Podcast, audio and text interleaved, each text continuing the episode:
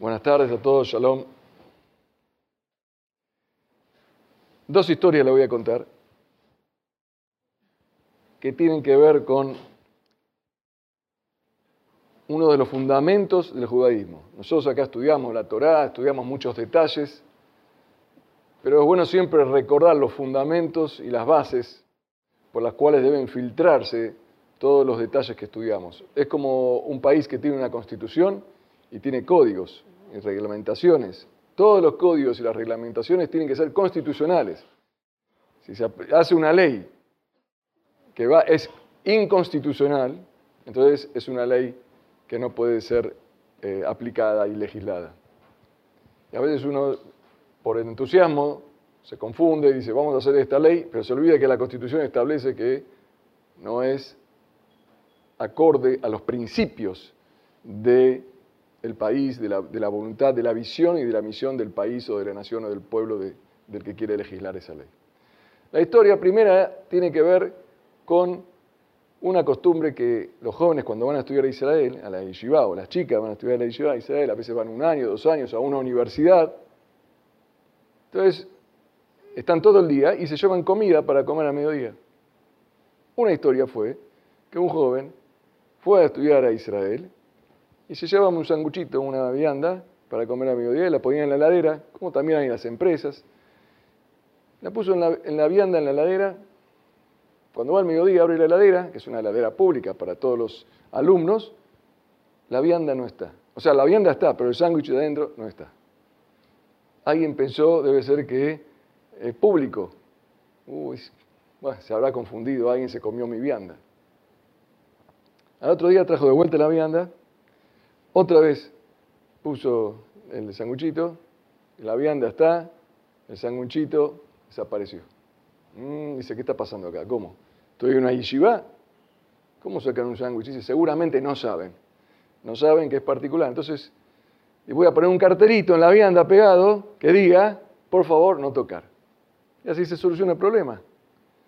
Puso, por favor, no tocar, en hebreo, en inglés, en castellano, porque había muchos alumnos de varios países. El otro día cuando va, encuentra la vianda, encuentra el cartelito, pero adentro, a Borrek, en Bo Sandwich estaba la caja vacía, no, había, no estaba el sándwich. ¿Qué está pasando? Yo puse que no tocar. Ese que no habrán entendido, habrán pensado que no tocar porque era viejo y bueno, lo comía igual. Entonces dijo, no, voy a poner, este sándwich es propiedad privada. Por favor, no se lo coman, que es mi comida de mediodía. Si puso toda una de allá pegada en la, caja. Al otro día va a la, a la, la heladera, abre la heladera, encuentra el cartel, encuentra la cajita, pero el sándwich no está. ¿Qué es esto? Dice un amigo, mira, ¿vos te parece? Estoy en una yeshiva, acá nos hacemos tefilá, ponemos el tefilín, rezamos todo el día, estudiamos todo el día, me están robando el sándwich, ya puse el cartel. Me dice, ¿vos querés que te dé un consejo? Agarra el alumno, escribe algo en un papel, pegá esto en la, en la vianda, vas a ver cómo nadie te va a sacar el sándwich. Entonces agarra ese papel, lo mira, lo pone en la, vianda. Al otro día va a ver la ladera a ver si está en sándwich. Está el cartel, está la vianda y está el sándwich. ¿Qué decía el cartel? Ojo con este sándwich que tiene jamón y queso. Entonces en la yeshiva nadie lo comió. Jamón y queso no se puede, pero robar sí se puede. Esto es una de las confusiones que tenemos nosotros cuando encaramos la religión. Pensamos que una cosa es la religión y otra cosa es el derejeres, es la ética y la moral. ¿Cómo? ¿Robar se puede? ¿Sacar sin permiso del otro? Eh, la gente tenemos la tendencia a que eso no es religioso. Religioso tiene que ver con los ritos, y no, religioso tiene que ver con las dos cosas, con la educación y con las mitzvot. Así como no se puede comer jamón y queso, así como no se puede transgredir el Shabbat, tampoco se puede transgredir el respeto del prójimo, la propiedad del otro. Y no así como. Incluso es más importante Derejeret Katmal la Torah. La educación, la ética y la moral se antepone a la Torah. Y este fue el principio que estuvo enseñando Abraham Avinu. Como dijo Martín, yo quiero hablar siempre de la perayada, de la, historia de Abraham Avinu, que él fue el que trajo la palabra de Dios al mundo. Y él enseñó, ojo, no se olviden, en contra de los paganos, que era todo un rito, toda una ceremonia. Nosotros tenemos ritos y ceremonias, pero tenemos principalmente y fundamentalmente el Derech primero la ética y la moral. El concepto de que Mirú. No existía que Mirú. No existía la consideración del prójimo. Y todavía hoy, en el siglo XXI, seguimos padeciendo esto. Pensamos que un tema religioso no es estacionar mal en el auto, o hacer esperar a alguien, o dejar la puerta del ascensor abierta, y hacer esperar a todos los vecinos, ¿no? Porque estoy esperando a mi mamá porque tiene que venir, y estoy poniendo el pare en el ascensor, molestando a todos los vecinos. O estacionando doble fila. Esto es derejerez. Esto es religión para nosotros. Cuidar el planeta, tratar bien al prójimo, cuidar a los animales. Todo el respeto por la creación de Dios. Y después están las mitzvot nuestras, por nuestro pueblo, para recordar que salimos de Egipto, para recordar que Dios nos dio la Torá, para recordar que Dios creó el mundo, el Shabbat, el Kasher.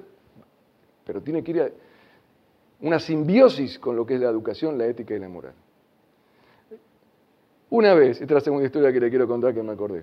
Yo estudiaba cuando era joven, cuando volví de Israel, estudiaba en la Yeshiva Bet David del templo de la calle Lavalle. Ya estudiaba en el Colel, o sea, en el, grupo de los jóvenes casados que estudiaban para, hacer, para tener un título rabínico.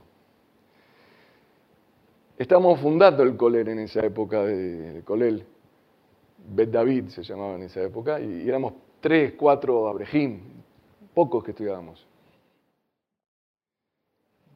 Y yo no me encontraba con el estudio, no había un ambiente. Mire, Baruch todo lo que son ustedes acá. Éramos tres, cuatro, estamos ahí, estaba hablando hace 40 años, 38 años. Pero como no me hallaba ahí, vino una persona de otra comunidad. Dijo, ¿por qué no te vas a estudiar al Colel que está en otro lugar? Colel es un centro de estudio para Rapanín. Dice, bueno, está bien, voy ahí, voy a ir a probar. Entonces al otro día fui, me senté a estudiar en ese Colel. Empecé ahí. Me siento a estudiar con el compañero nuevo. Pasan cinco minutos desde que estudié, desde que empezó, era las 3 de la tarde, a las 3 y 5, viene un mensajero del rabino, gran rabino Isaac Shevars de Jronol y Brajá, que en paz descanse, que era el gran rabino de la comunidad donde yo estudiaba, te llama el jajam. El jajam es la máxima autoridad, te llama.